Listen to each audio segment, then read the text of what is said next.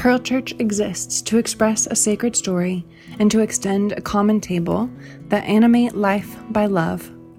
A primary expression of our sacred story is the weekly sermon. If our sermons inspire you to ponder the sacred, to consider the mystery and love of God, and to live bountifully, would you consider supporting our work? You can donate easily and securely at our website, pearlchurch.org, or follow the link in the podcast notes. Thank you for partnering with us in expressing this sacred story.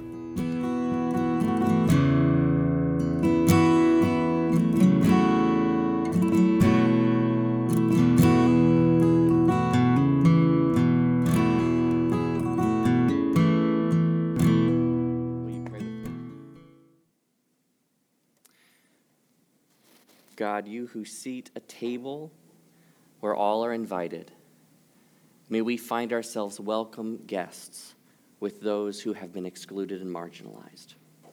Amen. You may be seated. During the season of Epiphany, the church basks in the light of Christ, which is revealed to us. But if we pay attention, then, contrary to our expectations, we find the light of God shining out today from the marginalized as God listens attentively to the voice of cries from the wilderness. God is revealed to the oppressed in ways the powerful do not know, and so our salvation is wrapped up in listening to their voices. This year, we've been returning to our series, Voices from the Wilderness. This is one of my favorite times of the year. This series situates us as attentive listeners to theological voices that cry out from the margins of our society. In past years, we've listened to the voice of black theology, feminist theology, and Latin American liberation theology. And we also listened to eco theology, indigenous theology, and womanist theology. Four weeks ago this year, we listened to the voice of Mujerista theology, giving voice to the Latina experience of God. And two weeks ago, we listened to the voice of Minjung theology, coming from the exploited and oppressed of Korea. Today we turn to the final voice we'll explore in this week, this year's series, the Dalit theology, which comes out of India. As with every voice we're considering, there's so much depth and richness, and so much we can't get to in the time we have. But I hope that by representing even a small part of their thought, we come to see these voices as vital partners in the way that we think about God. So, Dalit theology as a discipline emerged in the 1970s in India during a time of upheaval, political activism, and violence against the Dalit people. The term Dalit comes from the Sanskrit dal, and it means burst, split, broken or torn asunder, downtrodden, scattered, crushed, and destroyed. This word is a self identification which is used by the approximately 16% of Indians who live as subcaste or outcasts or untouchables, who exist below the caste structure of India. The term itself, Dalit, dates back to the 18th century, but it only really came into wide use in the 1970s during the liberation activist Dalit Panther movement woven tightly into India's social structure is its ancient caste system, which divides people into social strata of greater or less worth or purity and different roles depending on the caste. In an early Hindu scripture, the Purusha Sukta, we read, when they, the gods, divided the primal man into, into how many parts did they divide him? The Brahman was his mouth, the arms were made the prince, his thighs were the common people, and from his feet the serf was born. And so this refers to these four caste levels the priestly, the ruling, the merchant or, or the middle class, and the serfs. And these castes, these four larger groups, are actually broken up into thousands and thousands of subcastes uh, that determine one's access to political power, wealth, religious position, who you can marry, where you can live, and what education is available to you. But below these castes are the Dalit, or the Avarnas, the casteless. George Oommen of United Theological College in Bangalore, India, explains Beyond the pale of society, outcasts were considered extremely polluted and were assigned occupations such as removal of dead animals, scavenging, and cleaning of the village. They were barred from using water tanks and public roads. Temple doors were closed on them. According to the caste hierarchy, the Dalit were given impure work and thus made to live outside the villages for fear that they would pollute those living within the caste system. Arvind P. Nirmal, who is uh, one of the leading and, and, probably the first Dalit theologian, writes When my Dalit the- ancestor walked the dusty roads of his village, the people tied a tree branch around his waist so he would not leave any unclean footprints and pollute the roads. Dalits were prevented from learning to write, and they continue today to be excluded from education. So a great proportion are illiterate. The arrival of Christianity in India, unfortunately, didn't really help much. Early missionaries distinguished between religion, which had to be addressed, and culture, which could be left as it is. And they determined that the caste system was merely culture, and so it did not need dismantling. Indeed, much of the missionary effort was aimed at the upper Brahmin caste because they assumed that there would be kind of a trickle down effect, right? If you converted all the Brahmins, then everyone else would follow. Despite the fact that Dalits today make up between 60 to 80% of the Christian population in India, they have little to no voice in any of the theological seminaries or leadership of various denominations. Uh, Archbishop George Zur of the Catholic Church wrote Though Catholics of the lower caste form 60% of Catholic Church membership, they have no place in decision making. Dalit converts are treated as lower caste not only by high caste Hindus, but by high caste Christians also. In rural areas, they can't own or rent homes. Separate places are marked out for them in parish churches and in burial grounds. So, within these conditions, Dalit theology arose to give expression to Dalit voices. It was to be Dalit theology for Dalits and by Dalits. Uh, in the words of Dalit theologian James Massey, Dalit theologians are making an affirmation about the need for a theological expression which will help them in their search for daily bread and their struggle to overcome a situation of oppression, poverty, suffering, injustice, illiteracy, and a denial of human dignity and identity. Dalit theology as a, as a whole focuses on three main themes. One, a critique of the Brahmanization of Christianity, meaning the privileging of the upper castes in Christianity. Two, addressing the social, economic, and political injustice that's experienced by Dalits. And three, creating this truly indigenous expression of Dalit voices doing their own theology. Now, as I've been reading Dalit theology in preparations for this sermon, one thing that has really stuck out to me and, and what I want to focus on today is the problem of purity. The problem of purity and the politics of disgust. Okay, if you've ever tried to read through the Bible in a year, this connects, I promise. If you've ever tried to read through the Bible in a year in, in order, right, cover to cover, you've probably done what the rest of us have done. Genesis, no trouble. Kind of weird in some parts, but good stories overall. Moving on. Exodus. Okay, exciting, right? Freedom, seas, plagues, great. There's some tedious bits about like how to make all the stuff for the tabernacle, but you know, you can get through that. And then seemingly out of nowhere, you hit Leviticus.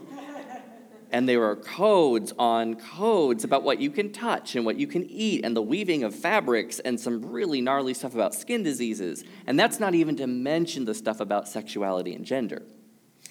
What on earth? Okay, so maybe let's try the New Testament.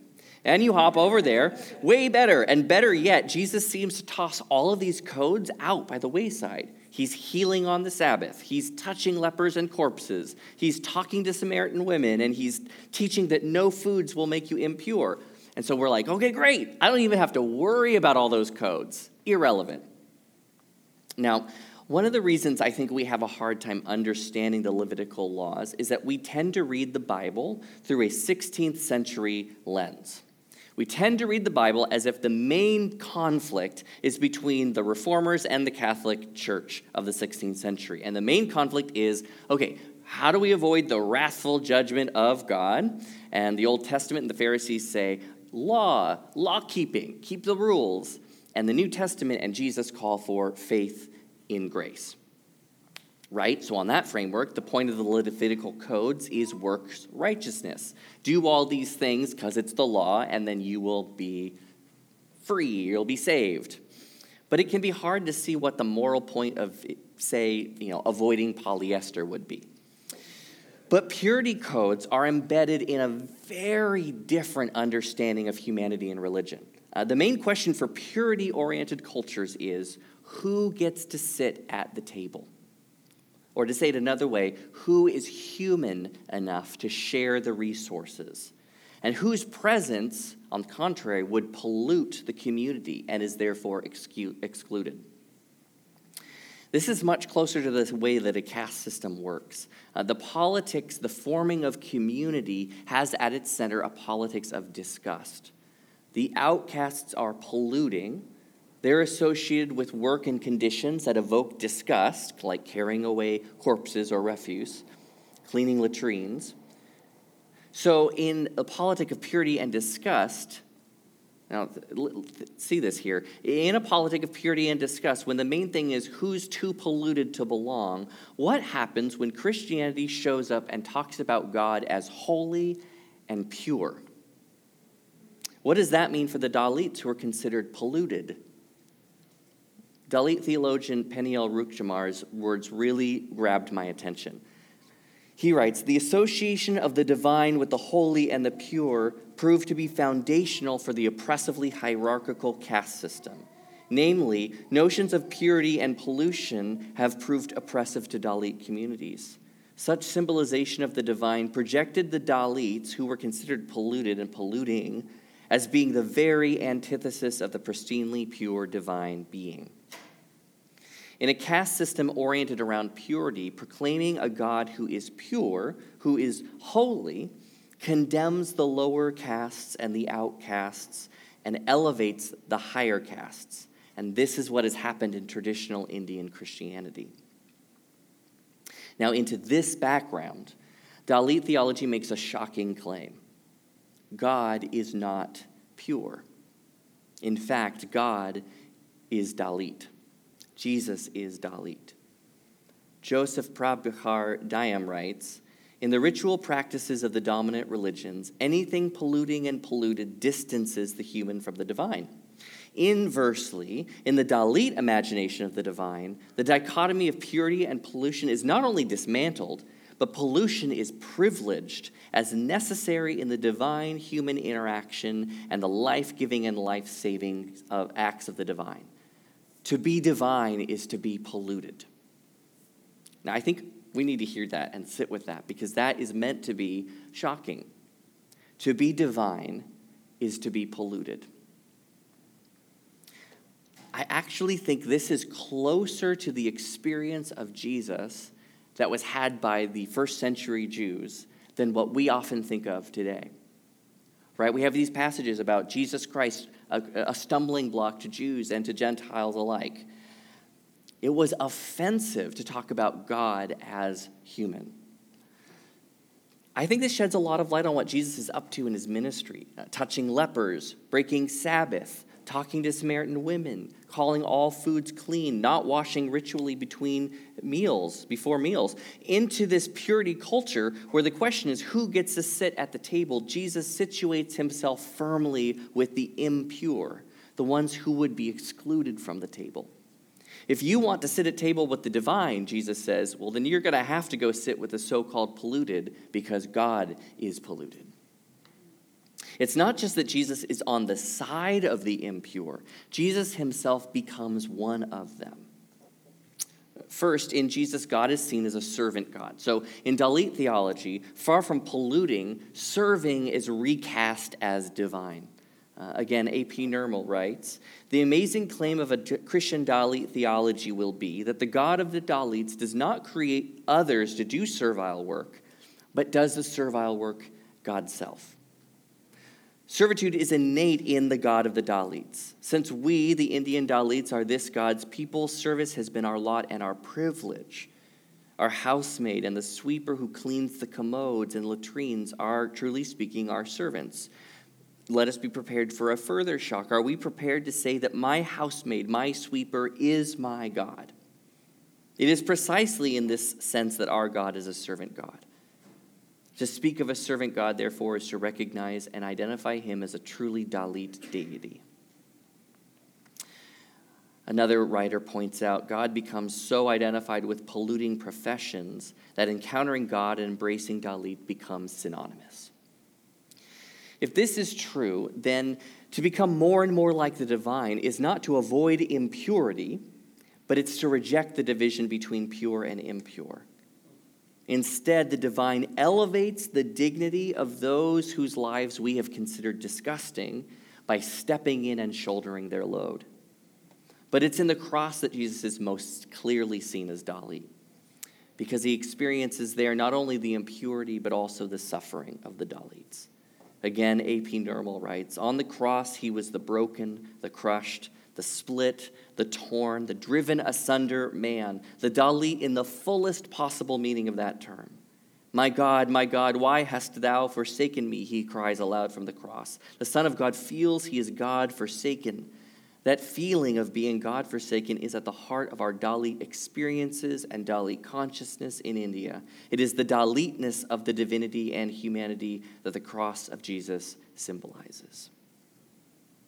So, one way of reading the central point of Jesus' ministry and crucifixion is that God decidedly answers the question, Who can sit at the table? by himself becoming the impure and the suffering. So, if you are impure and suffering, then by definition, this is your table. So, what does this say to us in America? I think it can be tempting to think that Dalit theology has little to say to us because we might think our culture is not a caste system and our system is not based on purity.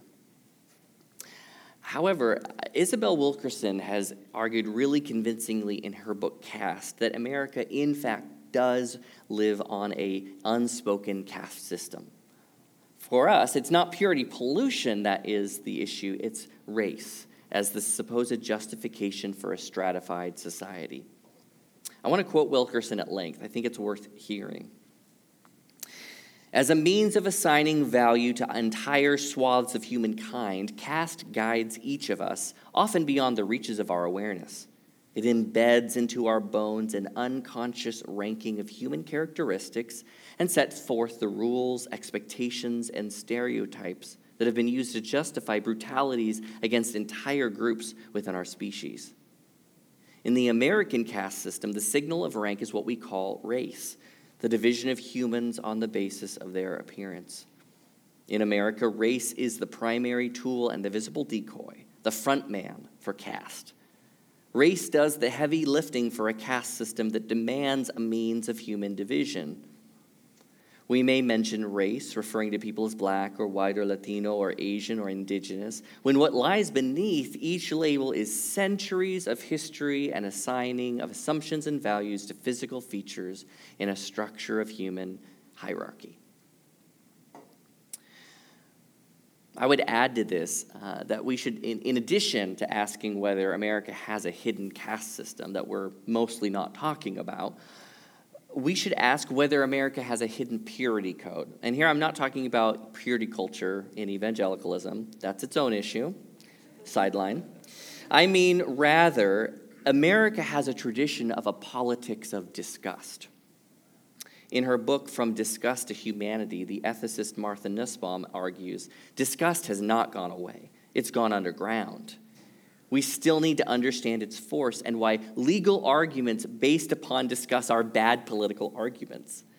A close study of the emotion of disgust and the ways in which it's been used politically through history will show how that emotion expresses a, a, universal human discomfort with bodily reality, but then uses that discomfort to target and subordinate vulnerable minorities.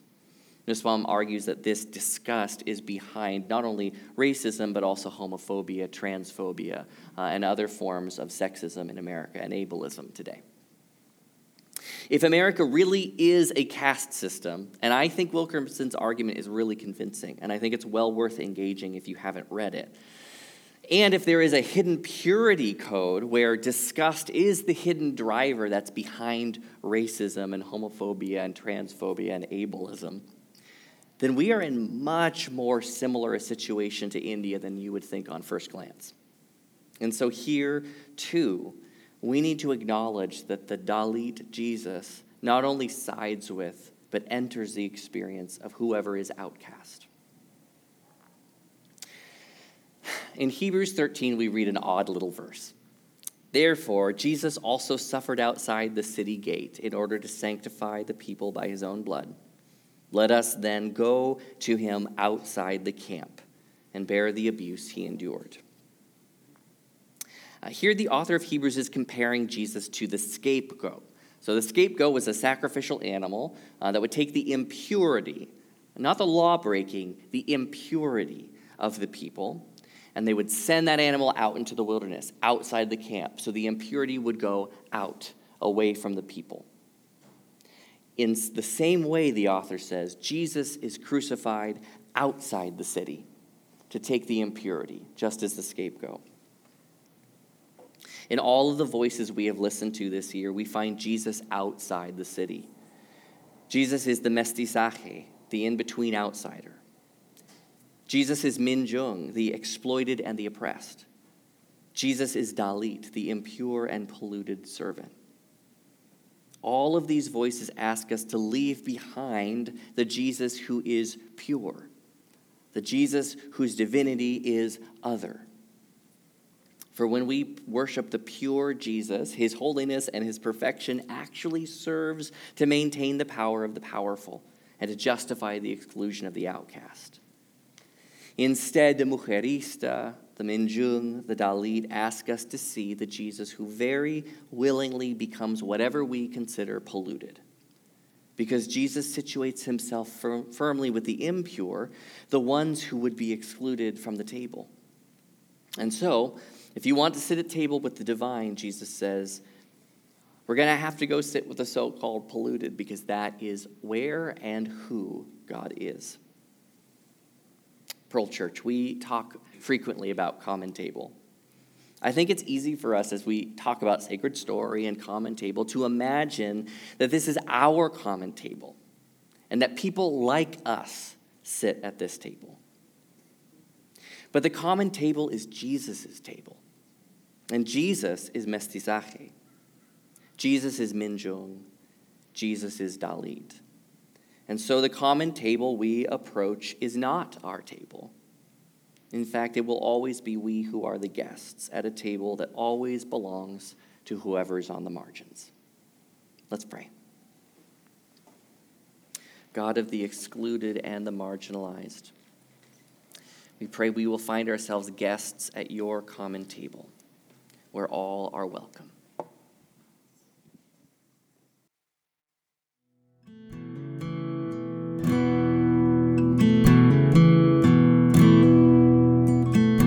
Hope that this sermon inspired you to ponder the sacred, to consider the mystery and love of God, and to live bountifully.